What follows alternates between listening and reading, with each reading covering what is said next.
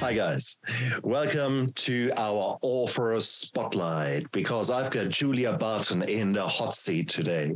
Julia is one of my co authors for our gorgeous book, Depression Lied to Me. And I'm so excited to have her here with me today. Julia, welcome. Thank you for having me. I'm so excited to be here. Oh, absolutely. Julia, what made you come on board in this beautiful project of all these storytellers sharing their messages and their stories? Yeah, so this is actually the second collaborative book I've done. And in the first one, I touched just a little bit on my story. As you know, one chapter to, to tell your story is not not very long. So I had more to share and I had more to go into with the depression piece and why I had depression and what it was to me. So when I saw this opportunity, I thought, what a great channel to to get that part of my story out to elaborate from the other chapter I did and to have it be a collaborative book with other women and about depression was really important to me that I do that because I'm really trying to um, clear the stigma about talking about depression. Um, I know I, I'm here in the US, so a lot of people don't like to talk about it. People, it's, it's just something that is not out in the open. Um, as is a lot of mental health. So, this is part of me bringing awareness and sharing more to help others and for others to feel comfortable about talking about it and not living silently about it. Isn't it? And it is such a miserable, mean disease because it tells you all those lies. It tells mm-hmm. you so much bullshit. I mean, when you look back at your own story, what was sort of one of the biggest lies with hindsight that you encountered? Um, I think one of the biggest lies that I encountered that that nobody cared for me or that it wouldn't matter if I weren't here anymore because I kept telling myself that it wouldn't even matter if you're here anymore so why are you here why why don't we just not be here anymore I really wanted to be an angel and just not have to deal with anything here because I truly thought no one would care if I was gone. And it's so hard because that is exactly what so many men and women describe. I think that is where um, there is no big difference between the genders, um, and even if you if you're not subscribing to a binary kind of style, it is yeah. uh, it is mm-hmm. lie and yeah. your story shows that so beautifully. Oh, God, if you could send a message back to the, the old you, the you in the darkness, what would be that message be? Um,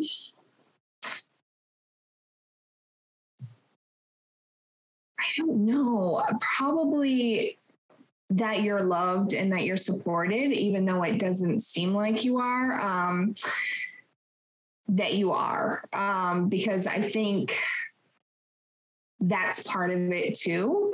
Just not having people not really fully understand what you're going through. Um, so I think just to know that would have been good. Mm.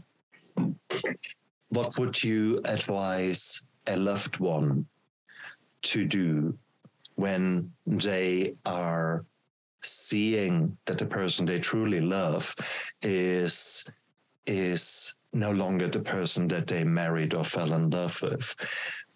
What should such a such a loved one do or tell their respective uh, spouse? Yeah i think i was very fortunate to have my husband be so supportive so loving and so caring and just to be there for me no matter what. He didn't judge me. He didn't think I was crazy, even though I'm like, wow, like this guy's gonna divorce me after this. Like, it's, crazy. Um, so I was very lucky in that way to have my spouse be absolutely supportive, be there for me emotionally. I mean, I would cry and or call him up crying almost every day. Um, and no problem. Like there's days that he just left work to just come be with me just because I felt like I couldn't go on anymore. So I think the advice would be if you have somebody, even if it's not a spouse, if it's a family member, um, to just really talk to them and let them know that you do care. And I think the biggest thing is that I recognize with myself and my situation is I couldn't ask for help because I didn't know what I needed help for. I was so deep, dark in this.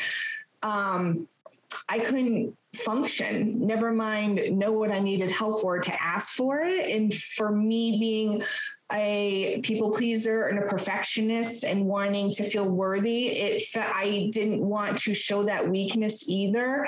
Um, it's like it's like both end of the spectrum. You like are dying for help and support but yet you want to prove that you can do everything so that way you're not seen as being weak. So it's it's a very difficult place to be in. So if if family members can just reach out on their own because that person is not going to first of all they need you to second of all. And third of all just to be there to talk to support them and just do things without asking. Don't ask them because they are not in a mental state to know what they want or what they need. You just need to do it. So i think that's super those things are super important. Oh, I could not agree more. Oh, that's beautifully said. And it's just that simple little phone call, that text message, that little video message of 30 seconds. It's so easy to to just go out there and record that. And it, modern phones, they just do that all for you. You don't even need to think much. And just saying, hey, uh, I'm thinking of you, something simple like that can actually be literally a lifesaver. Uh, it's beautifully said, Julia. Beautifully said. Mm-hmm how would you explain um, your mood to a child, your sadness, your darkness? Hmm.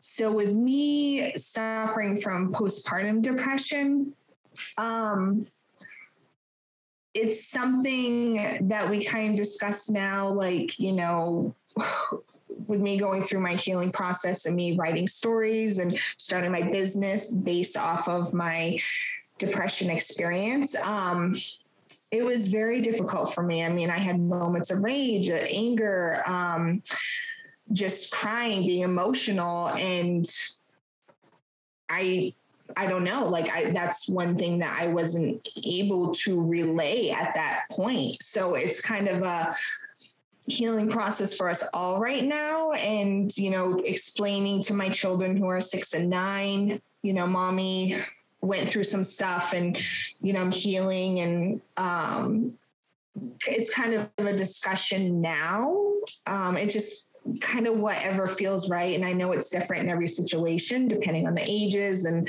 the abilities of of the children but and also like your uh, what you're able to talk to, what you're comfortable talking about to, and mm-hmm. and how private you are. So um, that's it just comes up now with the things that I do and because they're asking more what my business is about and why I'm writing stories in a book. And obviously I can't read read my story to them, but I do tell them and mm. just make them aware. So I think that's the most important part. You know, you never know. Your kids might grow up to have a spouse or somebody in their life that's dealing with that. And maybe this experience with them as a child dealing with this with their mother will help them have that empathy for somebody else in the future. That's exactly it. One in three, one in four of us will suffer from a major depressive episode in our lifetime. So this is mm-hmm. normal. This is far more likely. Mm-hmm. Maybe you even have to, to change your tire in the next five years in the sense of an, of an emergency, mm-hmm. so a puncture, repair a puncture. Yet we teach our children how to repair a car. We don't teach them to recognize and maybe deal with someone mm-hmm. who is who has lost the spark, who is in their own darkness, in their own hell. So high time that we change that. And for that we've written this book. Yeah. So Julia, I'm so mm-hmm. grateful to you for opening up your your heart, for sharing your story, with which we can hopefully show so many other women out there that depression is a big fat liar. Depression lies to you. And all these beautiful mm-hmm. stories are gorgeous to highlight that. And there are some 14 strong women who have gone through the darkness and are coming now the other side. And it's beautiful. So, mm-hmm. guys, check out the book. Check out Julia, Julia Barton, who is our spot in our spotlight here today. Julia, you're a gorgeous woman. Thank you so much for the work that you're doing. Thank you. Thank you.